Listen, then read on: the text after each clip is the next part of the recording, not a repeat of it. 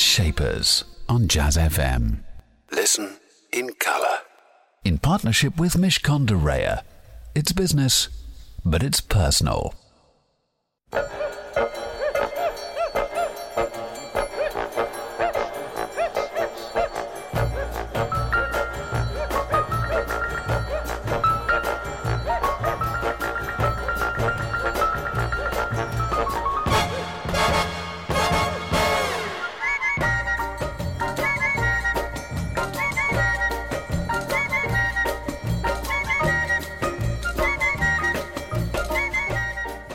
The bouncy soul bossa nova from Quincy Jones. Good morning. This is me, Elliot Moss, on Jazz Shapers here on Jazz FM. Thank you so much for joining me. Jazz Shapers, the place where you can hear the very best of the people who are shaping the world of jazz, blues, and soul, alongside their equivalents in the world of business, a business shaper. And have I got a cracker for you today? It is Chantal Coady. She is the founder and creative director of Rococo Chocolates. They're an ethical luxury business. They make amazing tasting chocolate. And we're going to be talking lots to her, and I'm going to be nibbling on it too and making you very envious. Lots coming up from Chantal very shortly. In addition to hearing from her, you'll be hearing from our programme partners at Mishcon de Reya, some words of advice for your business. And on top of all of that, of course, a tasty and sumptuous and delicious mix of music from the shapers of jazz, blues, and soul, including trumpeter Ibrahim Maalouf, young pianist Joey Alexander, and this from the one and only Ella Fitzgerald.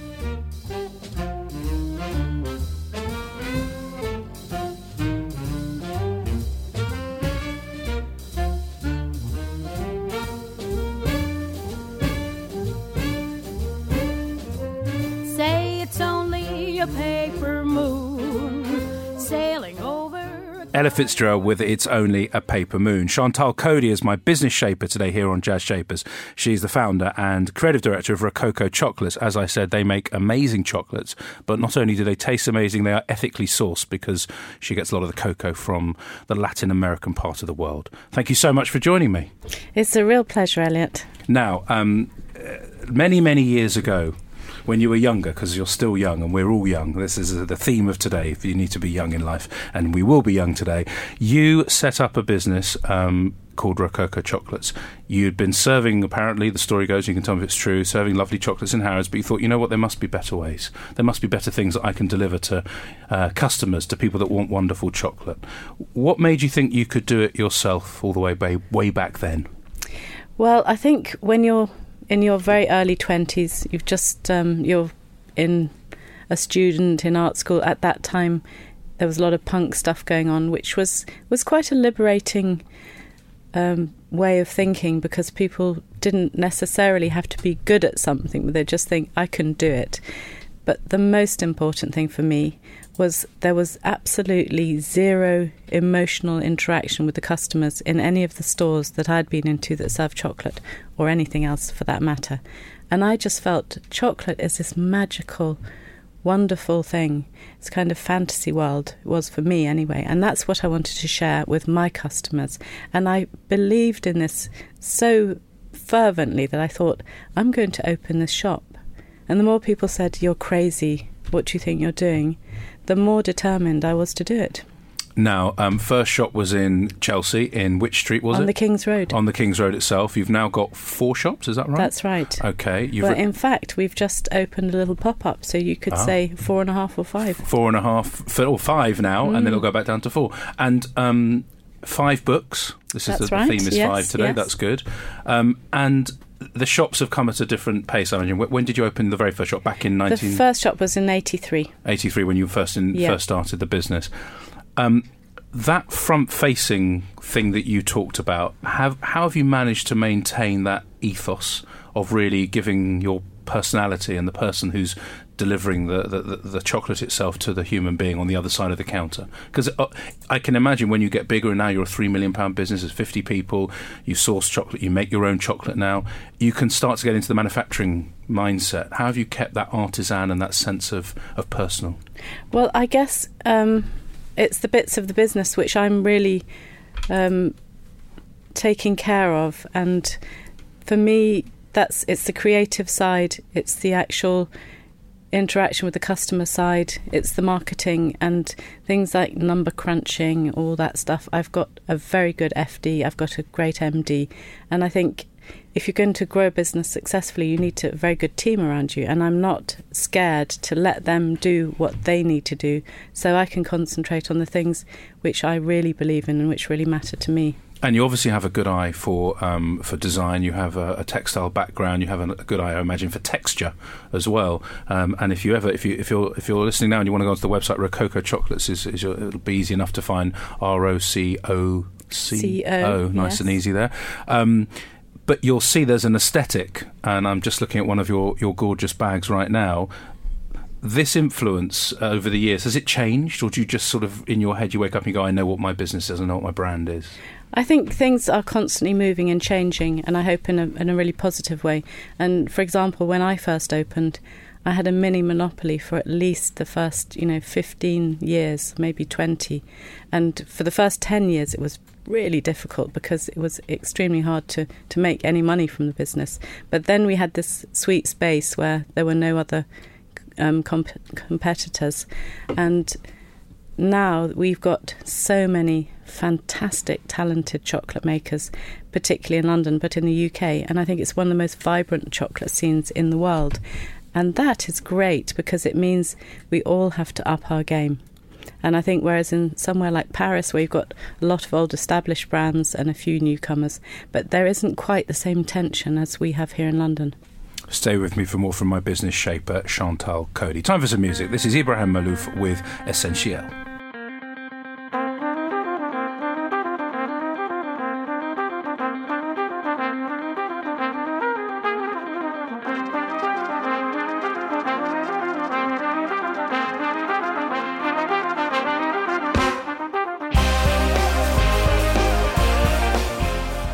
Fantastic sound. I love this artist, Ibrahim Maalouf with Essentiel. And just so you know, next Tuesday, the 17th of November, he is playing live as part of the EFG London Jazz Festival at the Barbican. Don't miss it because during the day, also on Jazz FM, you'll have a chance to listen to him in conversation.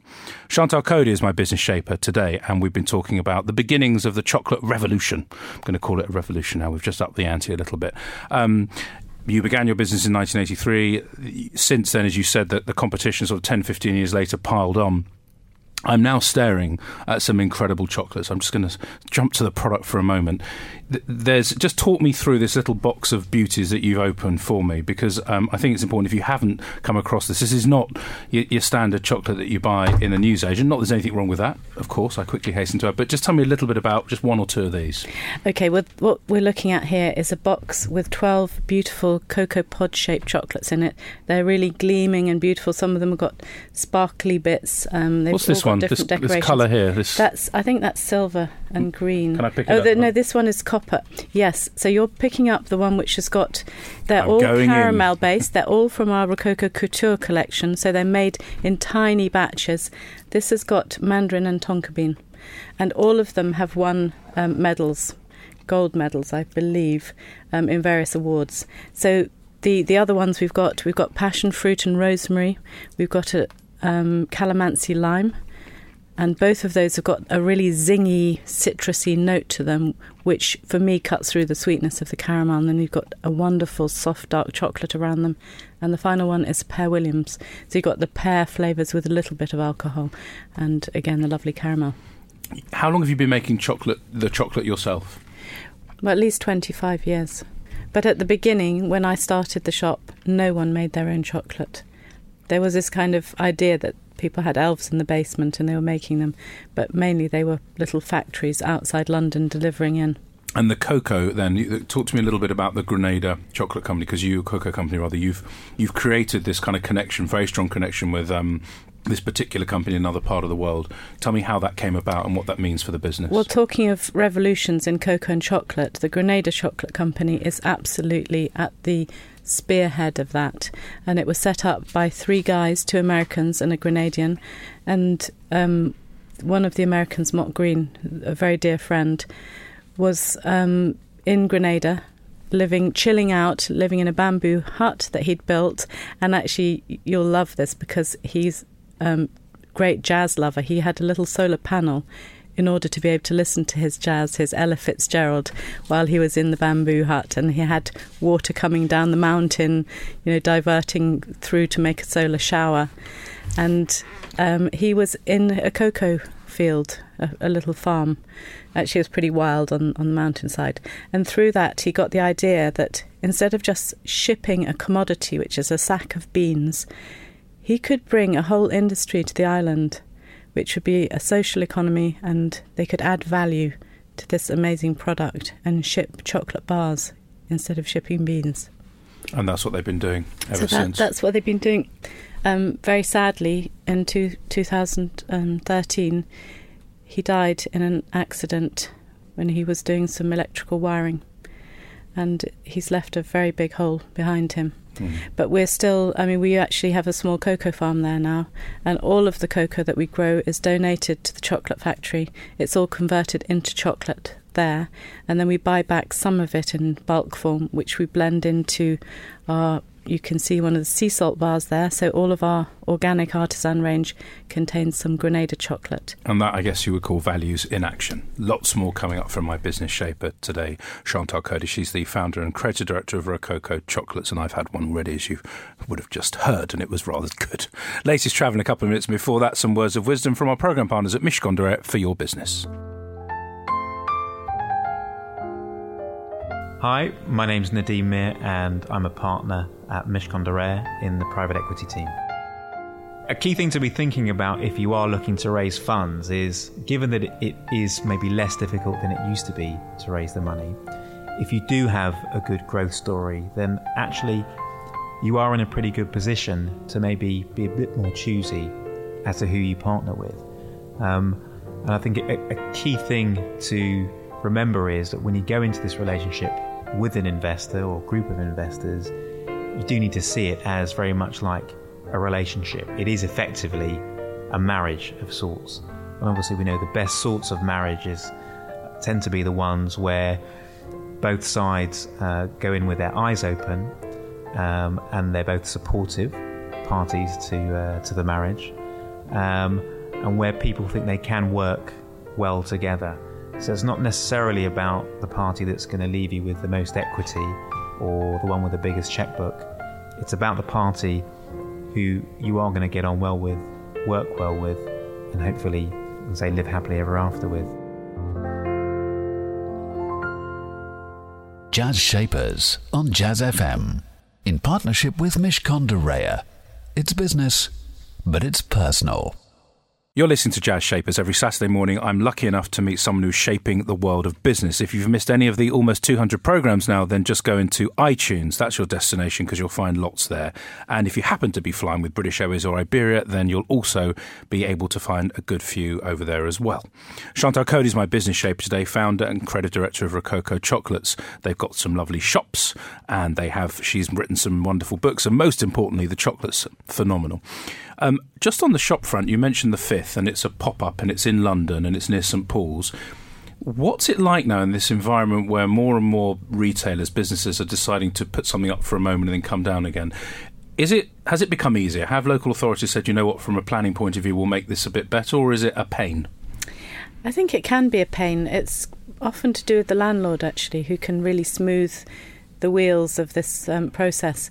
And I was offered one a, a couple of years ago, um, and it was just a ridiculous proposition where they wanted the market rent for this place, and you would have had to spend a lot of money setting it up, and just to be there for a few months made no sense at all. But what we're doing right now at St Paul's is we've created a little chocolate box, and it really is like a box. On the roof, you can see the the lovely wrapper, and it opens out, and it's a you can buy lovely coffee there, hot chocolate, and a small selection of our chocolates.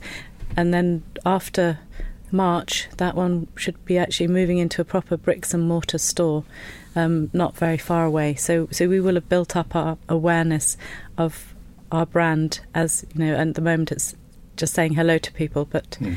we're going to be permanently installed there. I mean, if I look look now back, I mean, it's been a, you've steadily grown. I mean, you haven't rushed into things, and I, I imagine the chocolate making process isn't a rush. You got to do it properly, and there's various stages that you need to go through. You don't strike me as one of these kind of global ambition type people. But what drives you? Is it just the, the desire to share the best chocolate in the world with more people versus making a buck? Or has the money now, are you kind of focused commercially as well? I think for me, it's much more about giving people a wonderful experience of tasting very, very good chocolate and understanding that actually, when you eat one fantastic piece of chocolate, it's so satisfying. You don't need to just binge on the whole box, and it's really healthy. Everyone should know that that it's it comes from a fruit. It can be one of your five or seven a day, and just a little bit of moderation is fantastic.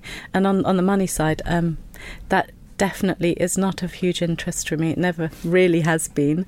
Um, what keeps me awake at night is, you know, making enough money to be able to pay 50 employees and all the rent and everything else. Um, but I'm, I'm definitely, that's not my driver. Stay with me for more and find out what Chantal's drivers actually are beyond not being the money, which is a healthy thing to hear for once. Time for some music. This is Rebecca Ferguson and what is this thing called love?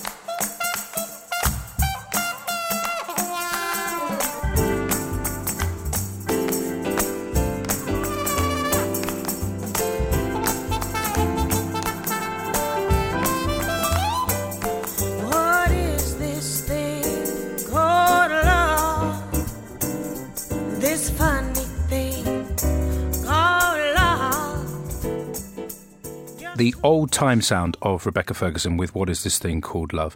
Chantal, we've been talking about the fact that the, the, the quality of the chocolate drives you.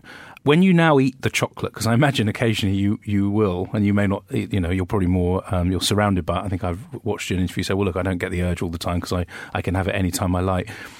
Do you still have that flutter? and that buzz that the, the, mere mortals like me and others do that don't that aren't in the in the business, or is it is it hard not to take it for granted? Sometimes I really do have to eat a lot of chocolate. For example, um, recently I was in Paris. I was a UK judge at the World Chocolate Masters, and we had a really intense program which involved tasting a lot of chocolate, and that really makes you very, very buzzy. And it's absolutely essential that you taste everything and you mark it and you're very conscious of what you're eating. So that's one way that I encounter chocolate. But sometimes it's just, I just feel like a little piece of something. And I often will have a, a small square of dark chocolate. Usually something very simple and very pure and from an origin which I know is going to deliver the most amazing cocoa beans and flavour. What would you say to people who, who, are listening, thinking about their own ideas around making stuff, especially food? I mean, you're an artisan, you are, you know, you're, a creative director, but actually, what you do is you make something, and you make something that I happen to be able to eat. There are many other people now, and I think we've moved into this. I've, I've observed over the last few years in the UK, more and more people feeling good about starting their own business. In this particular space, what would be the kind of two or three things that you wish you'd have known in 1983 that you now know?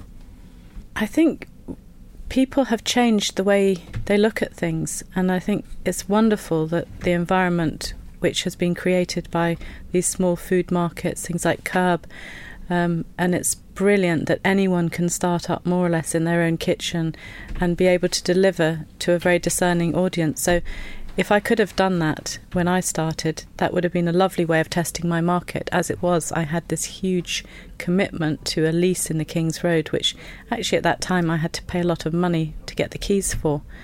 Um, I think the way that people can raise funding for businesses had, has changed beyond all recognition.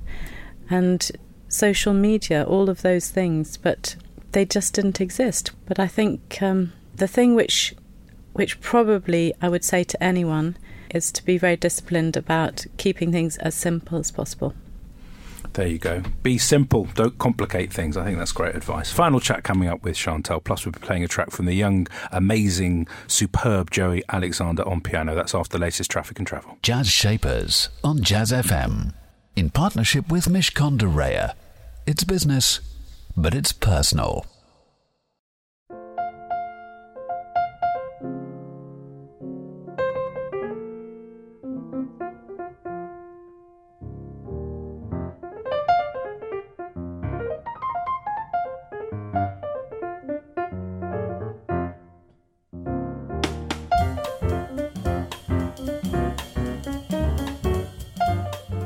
The awe inspiring Joey Alexander, aged about 14, we reckon, with I Mean You. Chantal, this chocolate business you have now is it's obviously a passion. It's not just a phase. After 30 years, you would have got over it, and you haven't got over it. You still care about every last bit. It strikes me, whether it's the red bow, whether it's the even the material you probably use on the on the the, the bag over there. I imagine you've thought about that because it's quite nice and thick and it feels luxury. Where does it go? Um, you don't strike me as someone who's going to want to sell this business, but I imagine you're going to have some people interested, or if they haven't already been interested. Well, we have had interest over the years from various people, and I think I know that there's still a long way to go with this business. That we've just, you know, touched London really at the moment, and we do have fans all around the world. And I would love to have a shop in Paris, one in New York, maybe Italy, um, perhaps Japan. So I think we, we are considering investment at the moment. I mean, we have a very good relationship with the bank, so we can do it that way. But I think to push it a little bit faster now, um, and then you know we'll see where that that takes us. But I guess it might be nice at some point to be able to to realise some of the value of that business um, as I hope to live to at least 100. I'm going to need some income for that.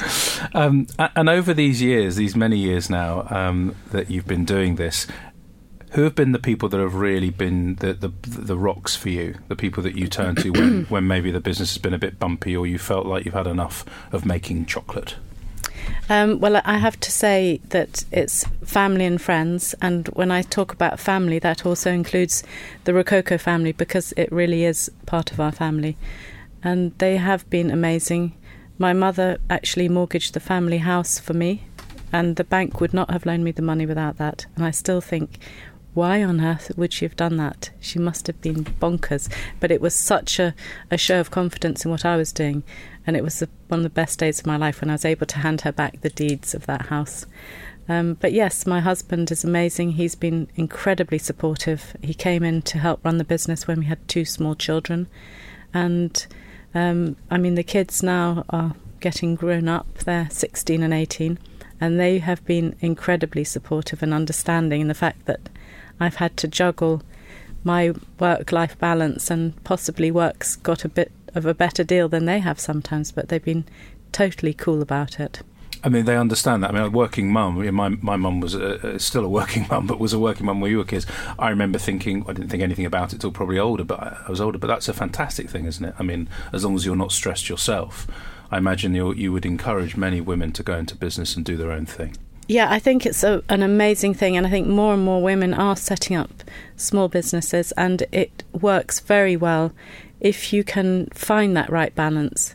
And I think now there are more challenges in the way of digital distractions, and it's a little bit um, a case of having to try and wear different hats. And when you're with your kids, to try not to be thinking about the business and to give them your 100% attention. Because if you can do that, even if it's for a short period of time, they will feel that lovely glowing feeling, um, which is what they need. They don't want you to be in the room but somewhere else. Wise words. I should listen to those as well. Everyone probably listens going, yes, that should be doing that also. Chantal, you've been fantastic, um, and the chocolate's amazing. Um, you're not taking these other things, by the way. They're staying. they're staying here. We've all got our eyes on them. Um, just before I let you go, and thank you so much um, for, for, being with me. What's your song choice, and why have you chosen it? Ah, well, my song choice is called Arrancame Vida which is by Toña La Negra. Now, she, I believe, is one of those hidden jewels of the Latin scene that most people have never heard of. She died in 1982. She was introduced to me by a dear friend of mine from Venezuela called Annie Villanueva. And I had the, the double album back in the day, but it's it's just beautiful. It's kind of nostalgic and romantic, and there's this great chorus to it. And here it is just for you. Thank you so much.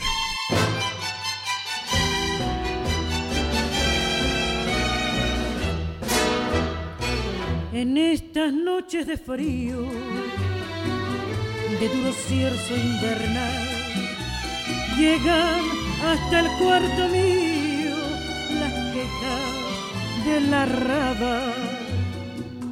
En estas noches de frío That was Toña La Negra and Arrancame la Vida, the song choice of Chantal Coady, my business shaper today.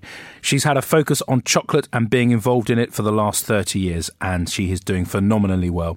She has a values based approach to the world of business. The connections with her Grenada chocolate company, just one example of that. And a designer through and through, the textile background coming right through from the bags to the boxes to the chocolate itself. Beautiful textures, amazing taste. Fantastic stuff. Join me again, same time, same place. But coming up right now, excitingly and live here on Jazz FM, we're going over to King's Place with Nigel Williams, where he is going to be entertaining you with live music and guests from the EFG London Jazz Festival. Jazz Shapers on Jazz FM in partnership with Mishcon de Reya. It's business, but it's personal.